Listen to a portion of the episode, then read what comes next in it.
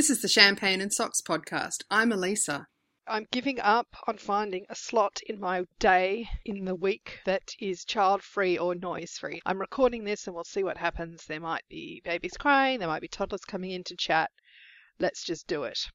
I thought I might do a what's just come off and what's on my needles episode because I feel like I'm in a little bit of a groove. My fingers are finally at a point where I can reasonably wield a thin sewing needle. So I've been trying to manically catch up on my quilt block swaps because I had a few that I was holding up in the chain and then when I finished one, another one came in. I've actually finished two I had two here and then a third one came in. Both of the ones that I finished were the Everybody Does the Same Pattern team.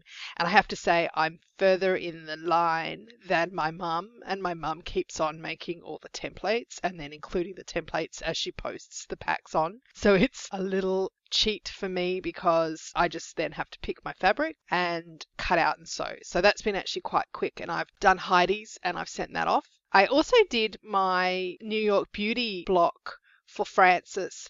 She wasn't necessarily wedded to you have to do a New York Beauty, but I took the took up the challenge to actually do one because I love this block so much and I want to play around with it a lot. But they're really fiddly in that they're lots and lots of little pieces to piece. This is the block that I designed myself. I picked some colors that I thought worked with her I think there was only three blocks that I inherited. So I tried to work with that and then I decided not to piece my four quarters as one circle but mismatched to kind of get that dynamic feeling that New York Beauty has. And I'm really looking forward to at some point sitting down and doing my own New York Beauty quilt where you do that and you create like a kaleidoscope or you create movement. You can do lots of things with it. You can have cogs and wheels going on. You can play with the colors and do each square not all in the same fabrics. So you can play with darks and lights that way, or you can piece your quarters off center to each other and do other things. There's, so much you can do. I feel like that will be a rabbit hole where I'll fall down and want to do like 28 quilts trying different things. So that's sort of in the future. They're quite fiddly because, as I said, there's lots and lots of pieces for each quarter, and they're also all circular. So then that's a little bit fiddly to figure out how to sew on a circle. I kind of have figured it out, and it's a lot to do with pinning. But it's still not as easy as pinning triangles or something together because you kind of have to ease fabrics into each other. I've got one more quilt block sitting there to do and then I'm up to date. And that means I've actually finished one whole team's worth. The other team has a bit of a hold up, so I'm still waiting for those. I got my quilt back though in one of the parcels, my nine blocks for my red team, my easy block. I chose to do a variation on a log cabin. It ended up being ridiculously hard and I felt bad about that. It's supposed to be an easy block, but there were a lot of Y seams. I ended up picking one that again has movement across the quilt where the log cabin kind of comes out looking like whirls. It's probably like angular swirls, maybe is the best way to describe that. I had a quick look at the nine blocks that I got back to see if I could figure out how to actually piece them, and it's not instantly obvious, and I'm not sure whether I'll just piece them all together or whether I'll put borders on them. I've just packed that up and put that in the to be done queue because that's too hard right now. So that's sewing at the moment. And I'm kind of excited because I'm currently sewing and knitting at the same time. If you've known me a while, this is like my ongoing existential crisis. Can I be completely immersed in two different crafts at the same time? And I had always said that I couldn't. If I was knitting, I was 100% knitting and obsessively so for like nine months and ignoring quilting, and the reverse. But at the moment, I'm managing to do both, and it's because I've managed to break everything down into really small tasks. If I feel the flow and I want to do a ton of stuff on one thing, I'm doing that. But I'm completely obsessed at the moment with Habitica. It's an online game for self productivity. I'm in a quest party. So I'm playing with other people, which gives that added accountability. If you don't do your daily tasks, other people suffer. And I'm completely obsessed with this. Habitica, H A B I T I C A. you basically set up your daily tasks. You set up habits that you want to get established in your life and you set up a to do list. And in my to do list, I'm really running a lot of my projects. I have so many projects on in my life and it's so hard to keep track of them. This is the one software I've kind of found best suits me doing getting things done the best because I guess there are lots of instant rewards. You win prizes basically. You win gold you win experience to level up and you get to hatch dragon eggs or whatever and then feed them.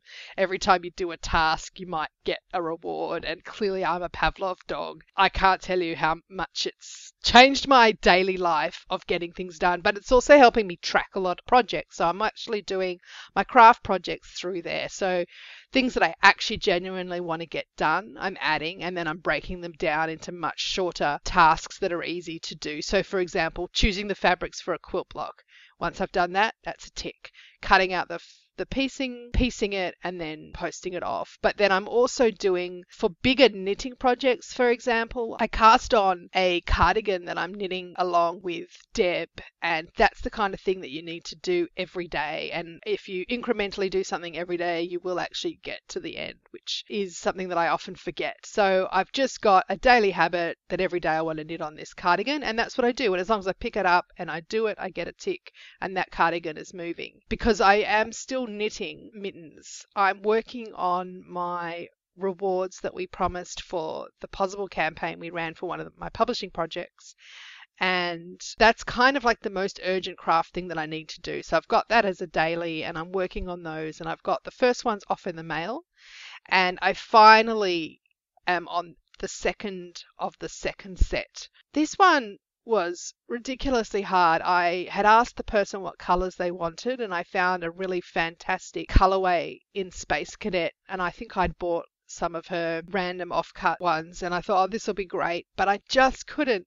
I think the yarn was too lightweight or the ply wasn't tight enough, but it was really fiddly to use with cables, with tiny mini cables on 2.25 needles. It was just, I false started three times and I just could not progress. And it was like a week and a half or two weeks on these mittens. And I was like, I found this such a quick knit the first time, which is why I was doing a second set. What's going on? So I defaulted back to my Blue Moon Fiber Arts, and I made a very important decision, uh, a really important decision. I delved into my Socks That Rock Rocking Sock Club stash. I joined that club back when it started, early 2000s, and I was a member for several years. And I'm pretty sure I've never knit any of the socks. I have used some of the yarn, maybe two or three out of the huge stash. It's not a small stash. And I just keep believing that one day I'm going to sit down and actually just work my way through the pattern and the corresponding yarn. And, you know, I think after 10 years, you just kind of have to admit you're not going to actually do that and that that's okay. And that maybe I liked getting the parcels in the mail. Maybe I liked being part of a bigger group of people who were excitedly part of something. And maybe I don't really like doing fiddly socks. Some of those patterns are really hard and socks which I love. I love handmade socks, don't get me wrong, but they have a limited lifespan. They do felt and die and shrink in the wash. They do get holes and unravel and die. Socks have a limited lifespan. So I kind of feel like the effort to put into making them should kind of reflect that, which is why I've never really gotten deeply into lace knitted socks. So it feels like a massive step forward to just say, no, I, it's okay if I like the yarn, I'm just going to use it for something else. So I actually grabbed a yarn colorway called Mustang Sally, which is deep reds with flecks of lighter red through it. And that's the second pair that I'm knitting of fingerless mittens. You can check out my Ravelry for the pattern, which is called How Many L's. That's the one that I found a lot of errors in the pattern. I emailed the designer, Kate, and she actually updated the pattern. So the pattern's now as I believe it to be correct.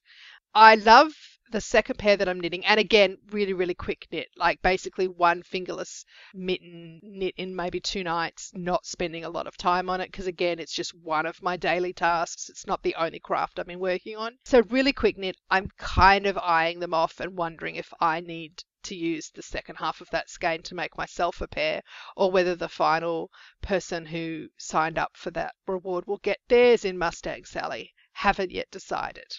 That's everything that's on my needles. Update on the flamingo mittens. My friend had actually forgotten about them. I still feel like I need to bring this project to close.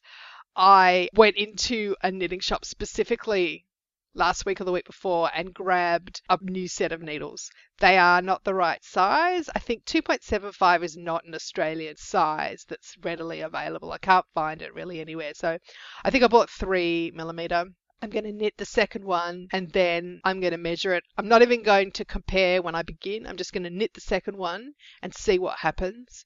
And if I need to unpick the first one, that's what I will do because unpicking and reknitting is sometimes quicker than indecision about how to fix the problem. You've been listening to the Champagne and Socks podcast, a twice weekly podcast of all things craft, dropping Tuesdays and Thursdays. You can now subscribe via iTunes, leave a review if you like. Join the craft circle and tell us what you're working on this week. Email me at champagneandsocks at gmail.com or find me on Twitter as Champagne Socks. I'm over on Ravelry as Girly Jones. Also find the Ravelry group, Champagne and Socks. Finally, photos and links for this episode can be found in the show notes at champagneandsocks.com. Speak to you later.